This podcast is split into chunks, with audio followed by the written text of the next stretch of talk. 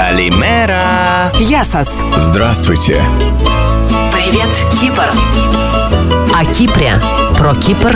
Вокруг Кипра по-русски. Всем привет. Это Мария Велик и мой подкаст «Привет, Кипр». Здесь я общаюсь с интересными людьми, живущими на Кипре, расспрашиваю их про остров, чем они занимаются, как они сюда переехали и в чем находят свое вдохновение. Мой сегодняшний гость Ирина Сигитова. Вы ее наверняка знаете, если вы живете на Кипре. Это художница, автор арт-перформансов, многочисленных акций и арт-событий. Мне кажется, Ирину знают все, кто хотя бы чуть-чуть связан с искусством, артом и классными, интересными событиями на Кипре. Так, привет, следующий. Так что ты думаешь про современное искусство Кипра? Да, чтобы про него подумать. Ну, его тут нет. Оно вообще, в принципе, возможно с твоей точки зрения? Или это что-то, ну, вообще нонсенс, как тебе кажется? Или есть какой-то шанс? Есть классные люди, просто я знаю вот людей, которые в Никосии, они делают какие-то перформансы, обливаются краской, полно, очень много людей, но как-то они не объединены, мне кажется, деньгами. Ага. Если бы люди, у которых были возможности, или государство вкладывали бы в эти проекты, я думаю, было бы очень круто. Слушай, люди есть, да. Люди есть, но опять-таки вот этот вопрос, то что я интересно так вот ты сейчас сказала, я подумала, это идет вообще через первый еще подкаст у меня эта тема. Столько талантливых людей, никто нифига не знает, и никто не заинтересован, ну так вот глобально, чтобы объединяться. То есть вроде как бы такой маленький остров, столько творческих людей в разных сферах, все сидят в своих норках, и ну... То есть, если даже, ну, если, грубо говоря, нет какого-то объединителя, да, вот денежного, никто нифига ни с кем не объединяется. Не только денежного, мне кажется, территориально. Если бы у меня была идея, я нашла заброшенный винзавод. Круто. Да, и его можно купить, кстати. Классно. И... Давай купим. Давай. 6 лимонов, это вот было 5 лет назад его продавали. Нормально, торгуемся. Там даже есть цех, в котором еще делают ликеры. Один рабочий, а все остальное заброшки, такие там можно граффити и все такое. Если бы вот это отремонтировать и там бы поселить очень много людей разных творческих, вот это был бы просто.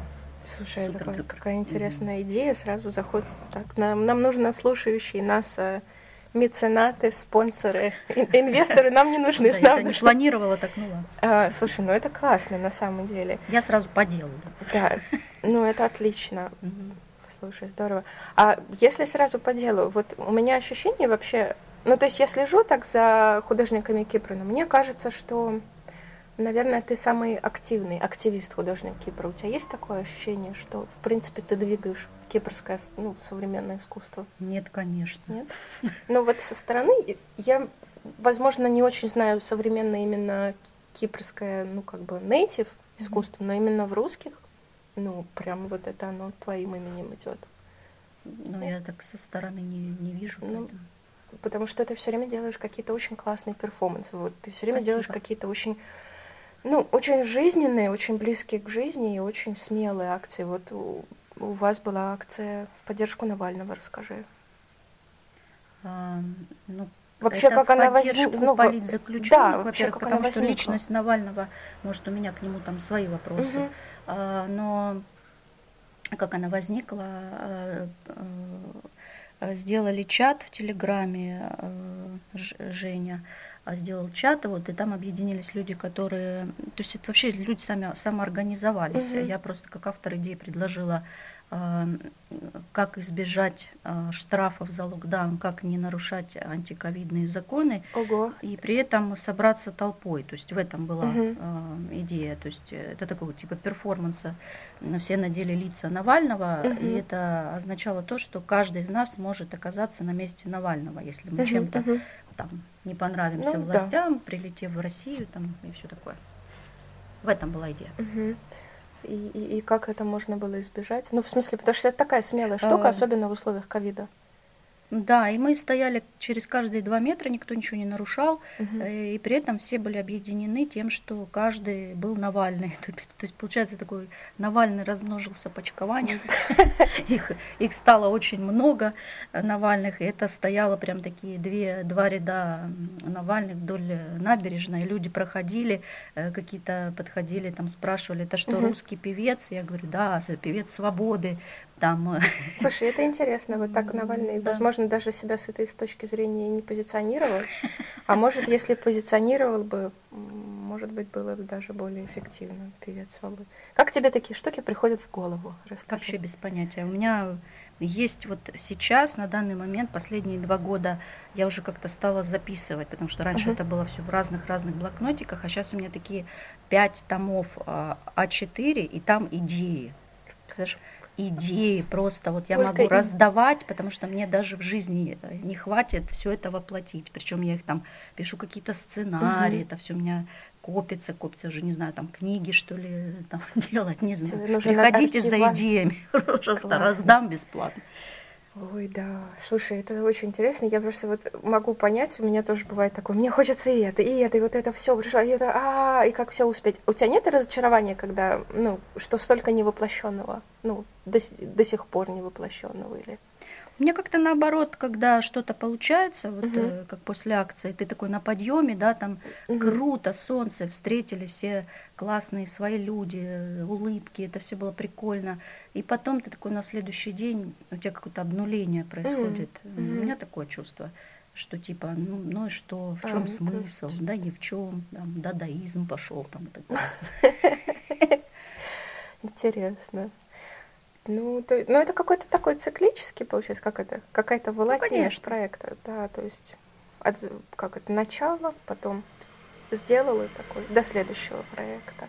Это такие, я сейчас пригружу на 5 минут, это был такой посыл у Платона, древнегреческий философ, он сказал, что каждый человек до рождения, ему создают его эйдос, его сущность. И вот чтобы понять свою сущность, ты проходишь в жизни, ты идешь как по тропинке, да, и ты должен закрыть глаза, и тебе даются чувства, совесть, любовь, страх и так далее, чтобы ты сам себе говорил, мое это или не мое, угадаю я свой эйдос или нет, найду я его или нет. Вот я знаю, это точно мое, мне всегда чего-то хочется, чего-то такого сделать, замутить. А ты всегда была такой с детства? Да, но я как-то... Я была староста, причем староста — это моя какая-то бесконечная история. Даже когда я пришла там на права учиться, тут же меня выбрали староста, люди, которые вообще меня первый раз видели. Деньги собирать как-то, видимо, я произвожу какой-то такой странный эффект честности. Странный эффект честности. Надо вынести в заголовок Ирины Сигитовой «Странный эффект честности». Я не знаю, как-то доверяют мне люди, да. Слушай, мне кажется, люди чувствуют это. Именно они чувствуют, что, что вот тебе это по силам, тебе это интересно, как ты это сдюжишь. Да, потому что, все равно... Нет, я всегда отказываюсь. Но все равно делаешь, да? Некоторые вещи делаю, но в основном отказываюсь. Слушай, а что бы ты не взялась бы делать? Это совсем не твое. Ой, я отказалась быть этим, председателем тут художественного совета, вот эти все вещи, мне там какие-то протоколы, это ужас ужасный, вообще все вот. То есть ты больше творить и придумывать, чем, документировать и заниматься. Нет, я могу документировать, просто вот эти все там какие-то посольства, вот эта вся тема, это не моя история. Официоз такой больше. Да, там как-то часто приглашают. То есть организация, да, но когда в ней есть какой-то прикол, там, драйв, юмор, а не какие-то там духовой оркестр, стулы, там нет. Класс, духовой оркестр, стулы. Да, был такой. На Кипр? Да, конечно, его позвали. Была выставка общая в российском консульстве, посольстве, я вечно путаю. Вот, и там, значит, стояли дяденьки с трубами какими-то. Вот, а у меня там была какая-то психоделическая картина. А под моей картиной стояла инсталляция из грибов. Там приехал такой художник из Москвы. И мы с ним вот как-то вдвоем объединились, потому что все остальное было там кони, там, такое на лету. Ампир такой. Да. И мы как-то объединились с ним сразу. И как-то оно так попало. И под вот этот духовой оркестр, да, мы с ним ходили все время курить на улицу, трепаться и так далее. Это какой-то сюр, на самом деле. Вообще трэш, вот просто фильм Альмодовара с ним. Интересно, как, конечно. Да. Жесть. Слушай, у тебя нет ощущения, ты на Кипре же уже очень-очень много лет. У тебя нет ощущения вот такого дня сурка на Кипре, что ты уже все здесь видела, все знаешь, и ну как-то ты не перегорела островом? Вот 22 сейчас. Года у меня периодически там в Америку, там сейчас улечу, там, короче, вот это бесконечное, да, у меня желание. А потом я думаю, типа, ну, ты же взрослый человек, да, ну как бы. Если ты сама не можешь здесь ничего поменять, то где ты, ну, как бы можешь? Ну, тут два варианта. Либо ты сваливаешь, либо ты меняешь здесь. Я как могу пытаюсь менять, но, опять же, для этого нужны деньги, чтобы это все было качественно, а не там вот эти самодеятельности, как обычно. Ну, да. И чтобы это окупалось, и чтобы, ну, и так далее, и тому подобное. Ну, это такой, да, подход, как есть вот это мнение, что художник должен быть голодным, но это, конечно... Это миф. Это миф, это художник скорее... Мне кажется, это какая-то неверная интерпретация, это в том плане, что... Информация. Когда был художник голодный? Кроме Ван Гога, все были в шоколаде, все были при королях, жили при Медичи. Ну, Микеланджело, допустим, он ходил там в трениках с пузырями там, но, тем не менее, и так далее, но у него были на счету огромные бабки. Классно. Это моя собака. У нас сегодня присутствует собака. Она будет согласна со мной. Да, иногда поддерживать нас лаем. Молодец. Классно. Ну, вот у нас сегодня у него было очень много денег, конечно. Кстати, кому интересно, посмотрите фильм «Грех». Да, я кину ссылку. Ага, хорошо. Кончаловского, там именно про Микеланджело. Ну, вернее, это не про Микеланджело, это про то, как художник варьирует между бабками, когда его с одной стороны покупают и говорят ему, что делать, и вот он, как бы не обманывая себя, пытаясь еще сохранить свое какое-то достоинство, свои какие-то правила, тараканы там и так далее. И вот он между денег варьирует, там, теряя, там, убивают его учеников, там происходят многие вещи. Это про художника, которые взаимодействуют с деньгами. Вот. Интересная история. Слушай, интересно. Я кину ссылку обязательно на подкаст, в подкасте внизу, потому что, мне кажется, это еще будет интереснее в контексте разговора. Я думаю, Кончаловский про себя снял в какой-то степени. Большинство хороших фильмов, они все-таки автобиографичны. Все равно каждый всегда так или иначе свою историю рассказывает. И это, опять же, вот это очень чувствуется, такой вот коммерческий... Ну, как бы, я считаю, неплохо быть коммерческим художником, особенно если это, ну, делаешь как это, май, час и настроение, если это тебе хорошо, если тебе это нравится, это приносит деньги, замечательно. Но я имела в виду, что как раз вот художник должен быть голодным, художник, ну, не должен... голодать и не должен мучить... Никто не должен голодать. И не должен бедности, мучиться этими деньгами. Ничего хорошего вообще нет. Но вот это, к сожалению, такая штука, которая, мне кажется, вот художников с большой буквы «Х», она очень часто в нашем обществе преследует. Как же так, ты художник, а ты вот что-то денег хочешь за это. Потому что так или иначе все творческие люди, они с этим очень часто сталкиваются, с предвзятым отношением к себе. И вот этот какой-то баланс все время найти, и действительно через себя не переступить, и заниматься тем, что тебе нравится, еще деньги этим зарабатывать. Еще детей своих кормить как-то. Еще детей своих кормить. И так далее, да. Слушай, а как тебе Кипр в плане с детьми здесь? Я знаю, что у тебя сын, ему как на Кипре? Или он тоже как тинейджер? Ему жарко на Кипре. Он все время хочет на снег куда-нибудь. Слушай, мне кажется, это болезнь всех детей, живущих тинейджеров на Кипре. У меня тоже дочь мечтает, как она переедет в Швецию и будет там в снегу плавать. Да, такая. А тебе хочется жить в снегу? Нет, мне совсем не хочется. Вообще, как бы... Дай пожму. А нельзя это. Ничего, у нас нормально. О, точно, да. Вот. Как, кстати, ковидный, как проходит твой карантин? Отлично, вот и первый, и второй, но второй как-то, не знаю. Менее заметно второй или как? Или наоборот? Первый у меня было очень много заказов, и я просто такая, вау, наконец-то, сейчас я начну. Во мне проснулся Ника Сафронов, который... Да, я про это еще спрошу, расскажи. Короче, я прям наслаждалась, мне не надо было никуда бежать, мне капали деньги там на счет, все классно, ты зарабатываешь своим творчеством, все супер. Вот, мы каждый день заказывали еду в ресторанах, вообще класс. Вот, я выходила на молос с собакой, сыном, мы лежали на траве и кричали на звезды, мы были одни. О, вообще это классно. Кайф. Ну, вообще звучит как карантин мечта. Сказка, да. Ну, можно было гулять же, и, ну, как бы, на 500 метров возле дома, я живу как раз там, где молос никого не пускали, кроме тех, кто там живет. Вот. Шикарно. А второй как-то в начале, что-то как-то, ну, не было сначала заказов, потом как-то появились. Ну, все завязано на такое.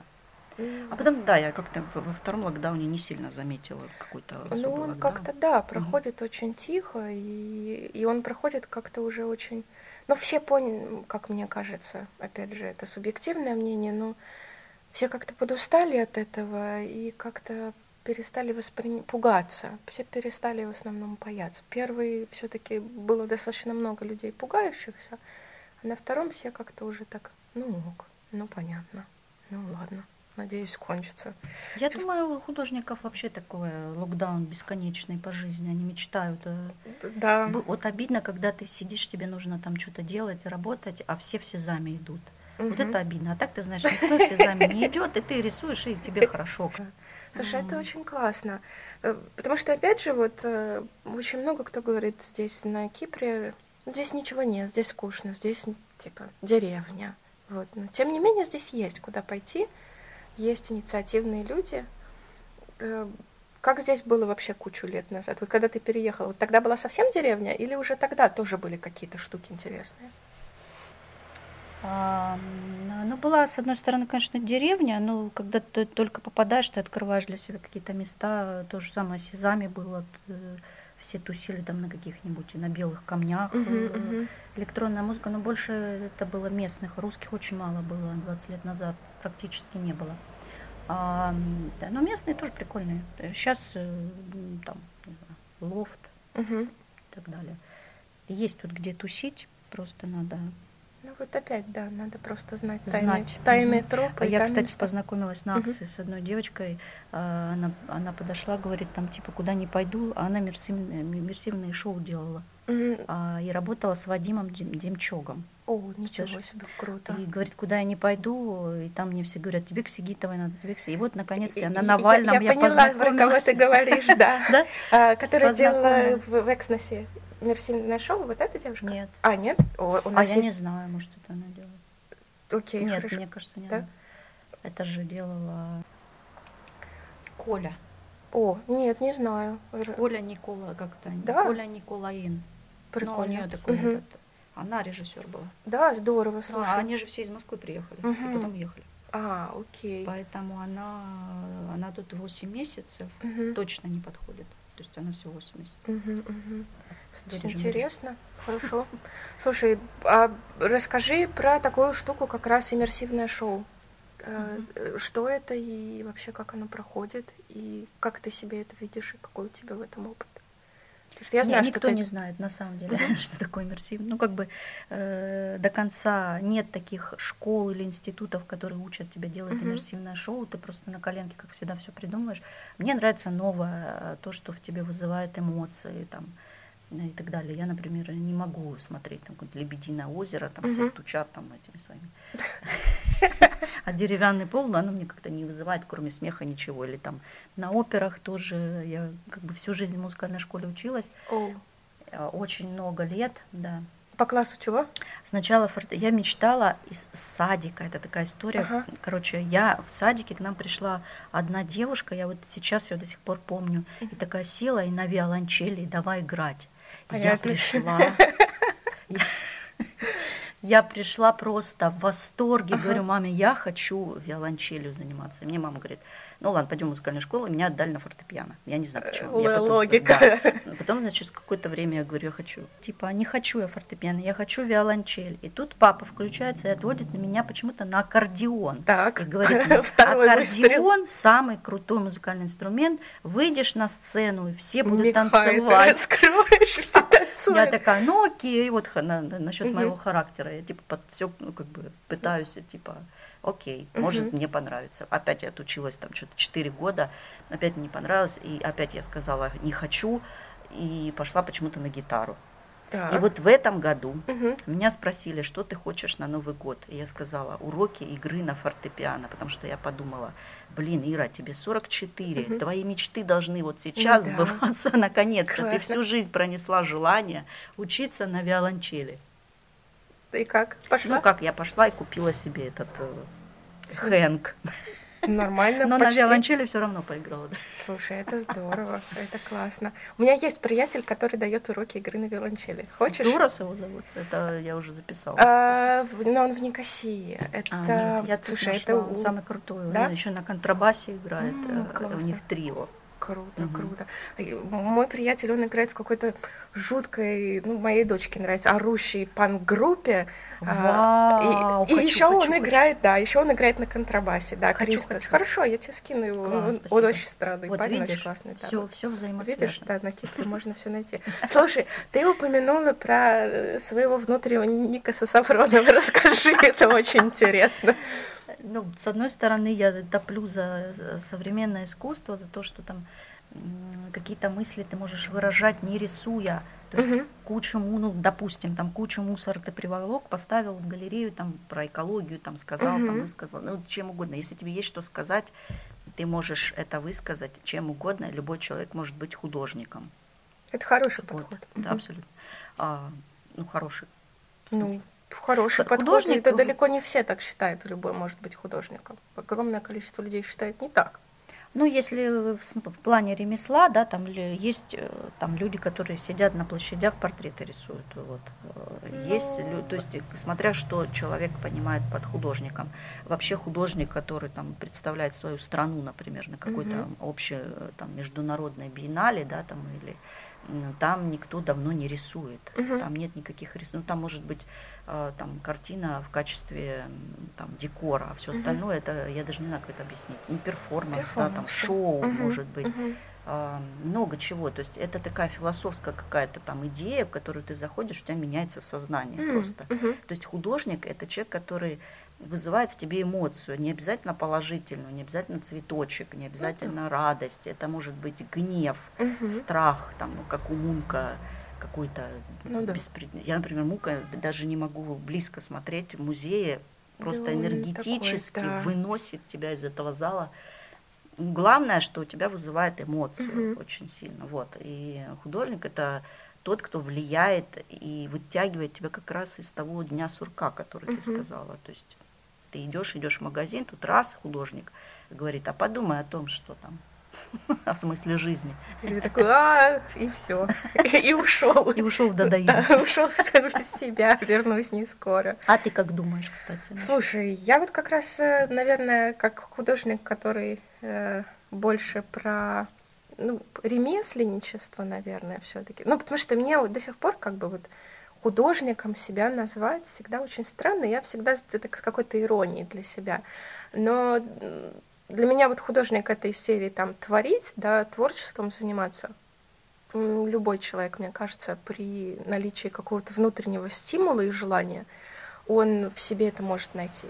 Но такое огромное количество ограничений у людей, и своих собственных, и внешних. Потому что, блин, человек, который, не знаю, в возрасте, там, не знаю, около 40 вдруг начинает, неважно как там, маслом писать, лепить и все такое, это такой огромный, мне кажется, ну, шаг для него, потому что ему 50% окружающих будет говорить, камон, ты же, не знаю, коммерческий директор, какая лепка, какое там макраме. Это очень, ну, как бы серьезный выход, это себе самому надо что-то сказать. Вот, а именно как бы про художник с большой буквы Х или там, блин, руками вот, не знаю, я достаточно скептически к академическому искусству отношусь, мне кажется, это все физкультура. Натренировать любого можно на академический рисунок, просто вопрос времени. Ну, вот. А вот придумать... Это в татуировке очень видно также тех, кто копирует, и тех, кто что-то из башки делает. Даже не важно качество работы, но видно всегда, когда это вот свое. Для меня вот искусство интересно тем, что оно свое. Вот. Что по этому поводу думает Ника Сафронов?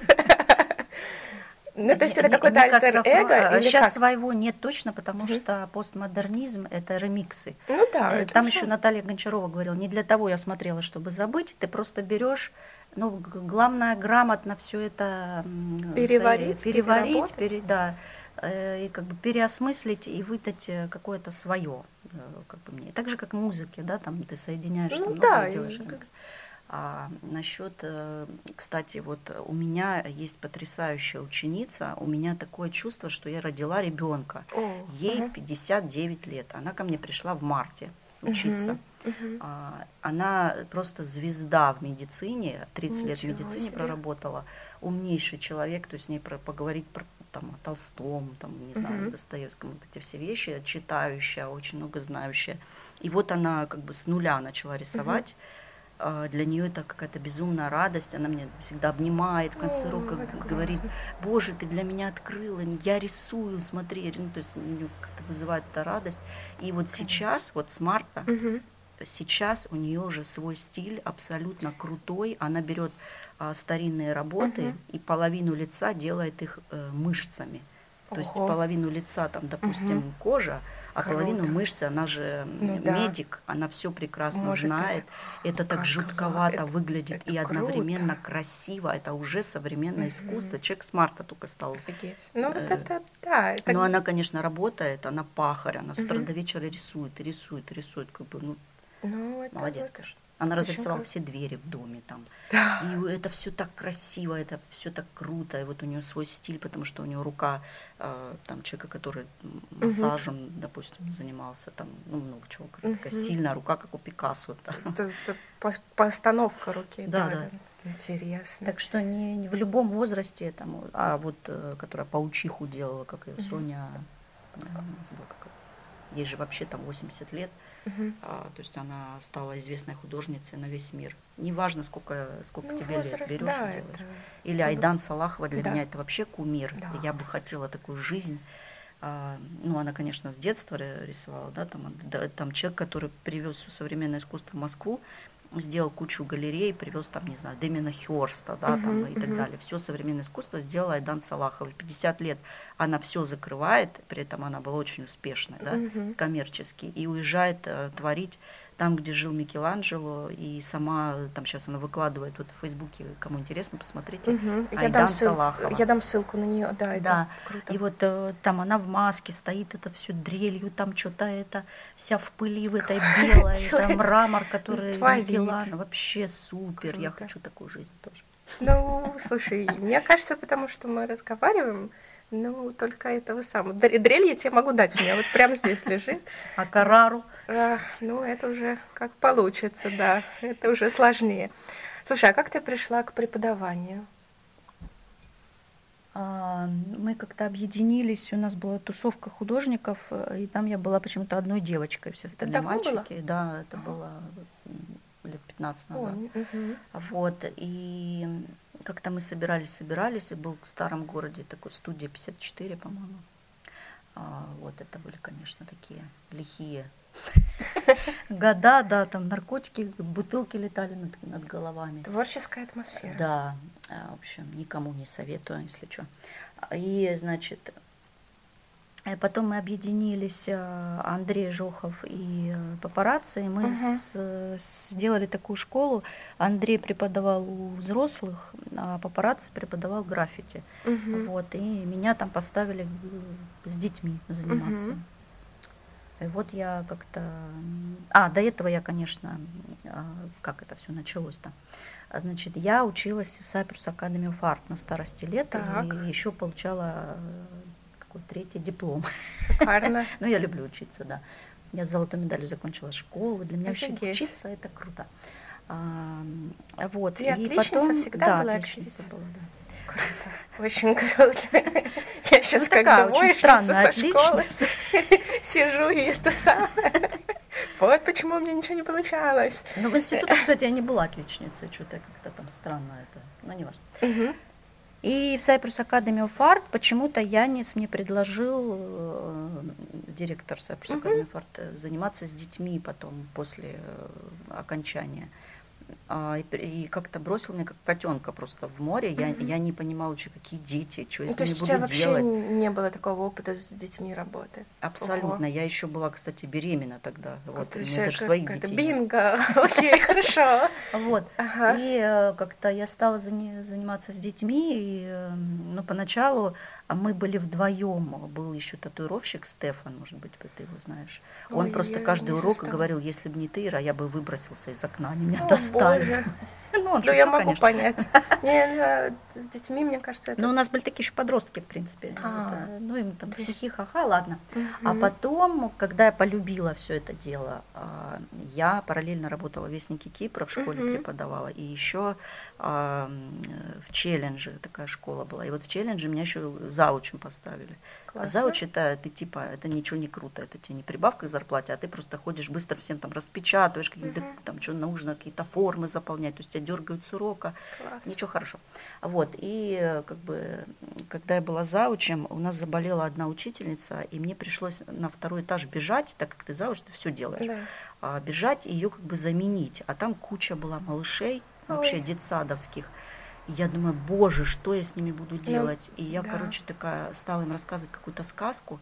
Они сели, все затихли, рот открыли. И тут я такая, у меня такая звездянка прилетела. Думаю, ничего себе, я прям на сцене. Вот они, да. Выступаем, про каких-то художников стала рассказывать. И, в общем, вот с этого момента они там побежали меня потом обнимать. И вот я что-то как-то это... Круто. Вот, мне понравилось. И я потом все больше и больше стала работать с детьми. И начала находить в них какие-то вещи. То есть они говорят такие вещи совсем не так, как взрослые. У них не зашоренный ум. Это очень круто. Они меня прям вызывают каждый раз какую-нибудь слезу. Мне хочется записать, что они сказали там. Слушай, это интересно. Прям мимими, да. Сделать какой-то проект с цитатами детей. Это тоже интересно очень. Слушай, например? Да. Вот я их спрашиваю, почему люди стали рисовать, для чего вообще человек рисует, там, и вот почему люди стали изображать животных в пещере. Вот. Мне дети говорят, например, потому что они просили прощения за то, что убивали этих животных, и хотели, чтобы они жили так, хотя бы в рисунке. Это очень круто, очень круто. А ты как думаешь, почему вообще люди рисуют? Слушай, почему люди рисуют? Ну, как-то вот они то, что у них внутри, ну, хотят это как-то наружу вынести. Наверное, для меня какая-то вот такая штука, когда уже не можешь это внутри себя держать, и надо это вот это, наверное, есть для меня какое-то творчество и рисование, там, независимо там, камнем на стене или... Может, даже в пуантах по дереву стучать для кого-то, что это тоже есть, или там, что там это, на хор кого там, или коншкестр кого. Но оно разное творчество, оно иногда бывает очень странное, для каждого оно свое. Я и так иногда смотрю какие-то, где-то промелькивает оркестры, в каких-то миксах еще показывает, когда. И там вдруг видишь вот эти 20 мужчин в военной форме. Ну, у них очень одухотворенные лица, ну, они кайфуют. Да, энергетика. То есть она, там тоже какая-то энергетика есть. Слушай, а как ты все успеваешь к вопросу энергетики? Потому что ты сколько ведешь одновременно сейчас разных деятельностей? Ты рисуешь? Ничего не успеваю вообще. Вообще нельзя. Классный совет для людей, которые занимаются творчеством. Как все успевать? Да. Ты сейчас ты обучаешь детей, ты занимаешься с детьми. Да, мы не берем вот сейчас локдауновскую тему, но глобально. Ты занимаешься еще коммерческой, ну, как бы искусством. Ну, когда заказы приходят. Да, заказы, это все как-то постепенно. По ночам я рисую заказы вот этому, к моему внутреннему Ника Сафронову. Вот, там, с утра училка там. Еще у меня там, ну, у меня просто раз в неделю что-то там, допустим, пятилетки, у меня понедельник, там вторник, там десятилетки, там взрослые, воскресенья и так далее. Поэтому как-то по дням. Плюс там дома ты готовишь какие-нибудь там теории, теоретические лекции, и по ночам рисуешь, все. Офигеть, а спишь ты когда? С утра до обеда. Окей. Ну, хотя бы какие-то, да. Слушай, это классно, это очень интересно. Блин. То есть тебе интереснее с детьми или с взрослыми? Потому что я-то как раз о тебе узнала, что ты когда-то делала взрослые перформансы, вот эти пятницы, да, по пятницам, вот, арт-пятницы. Расскажи про этот проект, потому что это, по-моему, я еще тогда только переехала, и мне уже стали рассказывать ребята, что это что-то совершенно мозговыносящее. Вот. Я так как раз испугалась и подумала, ну фиг знает, я такой человек тихий, я боюсь мозговыносящего. Я тоже тихий, удивишься. Вот, кстати, да, как ты совмещаешь вот такие вау, и, ну, ты не шумный человек, ты, скажем, в быту не эпатажный человек же. Ну, ты считаешься эпатажным в быту человеком? Не в быт, нигде не считаю себя эпатажным, но эпатаж — это круто, конечно. Мне просто не хватает... Эпатажности? Можно сказать. Не хватает. Чтобы быть эпатажным, это очень большая сила. Нет ни одного художника в истории искусства или даже там успешного или творческого человека, который был бы не эпатажным. Дали, там, не знаю, Пикассо, все. Это ты думаешь от души или это работа? Ну, то есть это такой Дали с детства такой был. Это природно. Все актеры эпатажные вообще. То есть ты не можешь быть актером и при этом не эпатажным. Ну, нет такого, что там хоп, включился и пошел, включил эпатаж, потом такой фух, выдохнул, такой, ну ладно, окей. Но когда вот я, например, на сцене там что-нибудь выступаю, я ненавижу на сцене выступать, и я это каждый раз просто борюсь с собой. Да? То есть это мой страх, и я его То есть у тебя нет такого, блин, сейчас бы на сцену я зажгу прям. О боже, нет, конечно, нет? Я там покрываюсь, там, у меня каждый раз стресс, вообще жуткий стресс. Слушай, что, так не кажется? Нет, наоборот, кажется, что тебе это так легко, и кажется, что это вообще, ну, создается впечатление, что тебе вообще плевое тело. Вот, ты вышла, ух, жух. Ну, это же это комплексы, которые жух. Жух это ты там как бы комплекс какие-то. Такой, фух, все, больше никогда.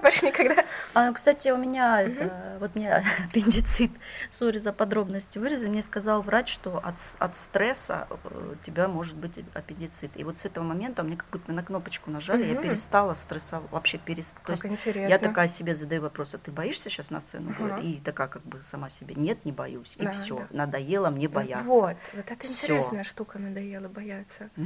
Слушай, очень классно. Блин. Про пятницу что можно рассказать? И про детей, да? Мне очень интересно с маленькими детьми, вот которые 5-10.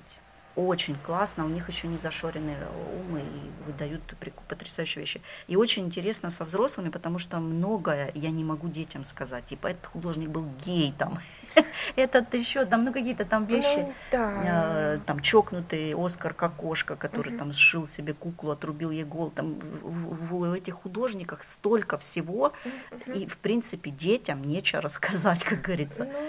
Да, про их потрясающие эпатажи. Глубокий внутренний мир, да, окей. Да, вот, и мне очень хотелось как бы это все взрослым выкладывать, и тут как раз я подумала, ну не ресторанами же и тусовками только жить, да, очень хочется голод по общению, хочется вот этой это пищи есть для ума. Очень, да. И я сказала, ну ладно, раз никто не делает, сделаю я сама для себя. Класс. Вот, и это как-то коммерческий. А сколько уже существует у тебя? 3 года. 3 года. Но первые 2,5 года я вообще ни одной пятницы не пропускала. И люди, которые там со мной в самом начале были, они сказали, хватит, Ира, мы устали. Серьезно? Да, и у нас там были конфликты какие-то. Вот. А я сказала, ну нет, я буду делать, потому что там это как бы висит все равно на мне. Ну, да. И делала. И потом в какой-то момент я поняла, что я как-то эмоционально очень выдохлась. Да, я помню, это был август, а в августе вообще такая на Кипре. На Кипре, да, все замирает. И я подумала, ну все, типа до сентября ничего не делаю, вот просто закрываю этот вопрос и все. И в сентябре я сделала первое иммерсивное шоу. Классно. Да. Расскажи про это иммерсивное шоу подробнее. Я улетала в Вену, там была потрясающая неделя арта, и там было все очень круто. И ко мне пришел директор Русского дома Роман Вавилов и сказал, Ира, мы же с тобой почти в один день родились, давай отметим нашу днюху в Русском доме. Я ему как бы по приколу говорю, Роман, вы же знаете, что я это с транссексуалами тут приду, как бы зачем вам я в Русском доме? На Кипре есть транссексуалы.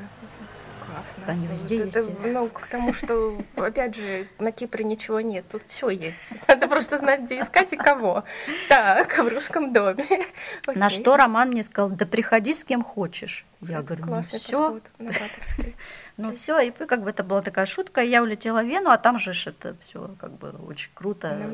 Ты сразу заряжаешься, вдохновляешься, ты такой прилетаешь на Кипр, такой, ну сейчас тут вообще устроим. Ага. Вот, и я такая вся на крыльях. А, я там еще познакомилась с Лизой Савиной, очень крутой арт-куратор. И она сказала, я спросила про то, что как делать в каких-то вот деревнях, там ты, вот, ты голая на улицу выйдешь, все скажут, там либо ты сошла с ума, либо ты пиаришься, либо ты, ну все что угодно, вот эта вся история, там все в обморок попадают. Ну да. Вот, а она сказала, если ты хочешь заниматься современным искусством, закрой глаза и прыгни. Хороший подход. Закрой глаза и прыгни. С этой мыслью я прихожу в Русский дом. Привожу туда живого пони, 2 транссексуала. То есть я сделала такие типа комнаты. Ну, там было много комнат, я подумала, о, классно сделать иммерсивный перформанс. Да, вот потому что он в комнатах. Да. Вот, а так как там нет какой-то сцены, там... Я подумала, вот сейчас, раз это Русский дом, и у меня самой была там личная тема бороться со страхами, там страх летать на самолете, например, там и так далее. Такие, да, распространенные фобии.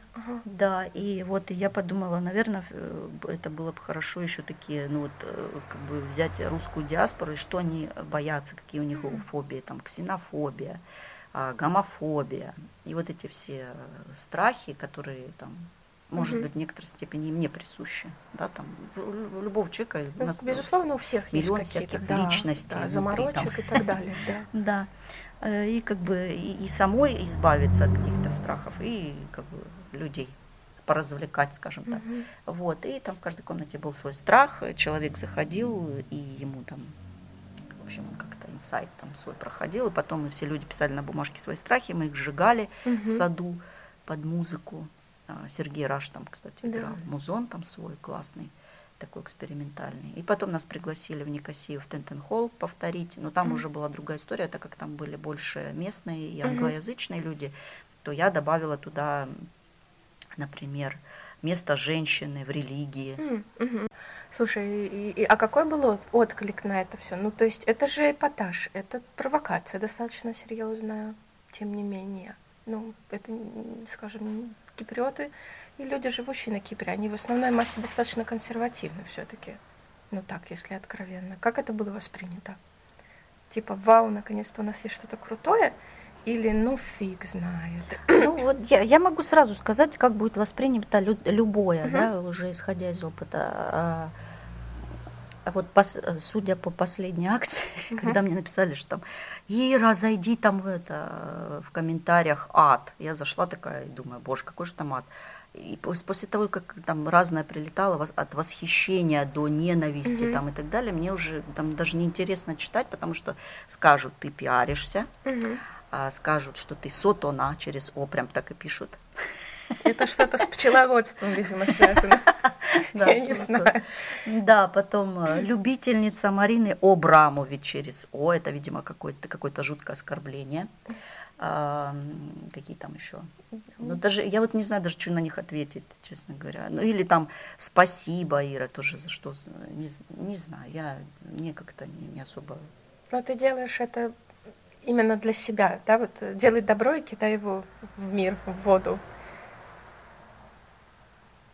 Ну, да, или для ты боишься себя? Провокаций? Тебе, ну, не...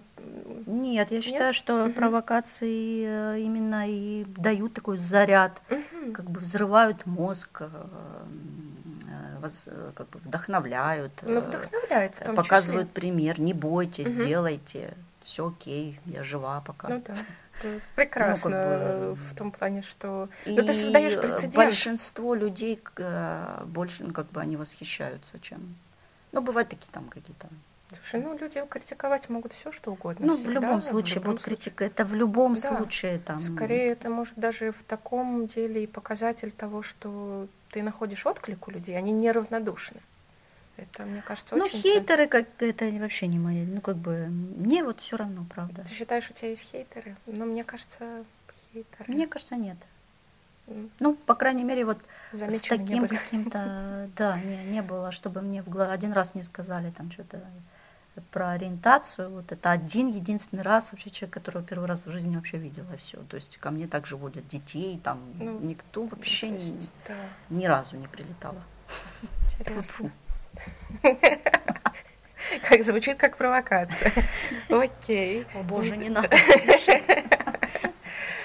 Слушай, расскажи, пожалуйста, так в заключение, у тебя есть какие-то вдохновляющие места на Кипре? Ну вот ты живешь здесь кучу-кучу лет, ты, наверное, знаешь весь остров.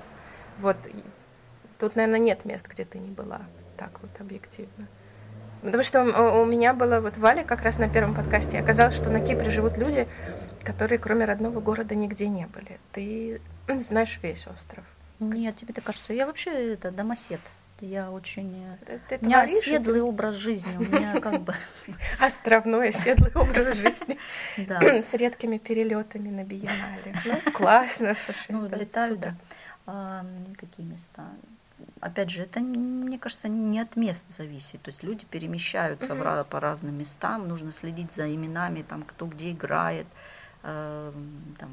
Классный диджей, когда но ты за ними просто это... ходишь, как этот. Для тебя это больше, ну вот что-то такое с людьми связанное. Ты больше отдыхаешь душой, если ты идешь куда-то, ну, грубо говоря, потусовать, пообщаться. Природу я вообще не люблю. А нет, вот я вот эти ужас. Слушай, а как я ты живешь на Кипре, среди этой природы? Она меня раздражает туда-сюда, туда-сюда. То есть она меня вот... Никакого перформанса. Абсолютно. Ну да. Поэтому как бы насчет природы не знаю. Ну вот я... Недавно мы вот Новый год отмечали в горах, ну прикольно вышел там. Ну, мне надолго не хватает, я не могу вот это на сосны эти смотреть, бесконечно фотографировать это солнце, закат, восход. Какое-то это для меня все банально, мне интересен человек, как бы я люблю людей, в принципе. И как бы, видимо, мне и прилетает в ответ какое-то такое. Музыку жутко люблю, прям вообще это кислород.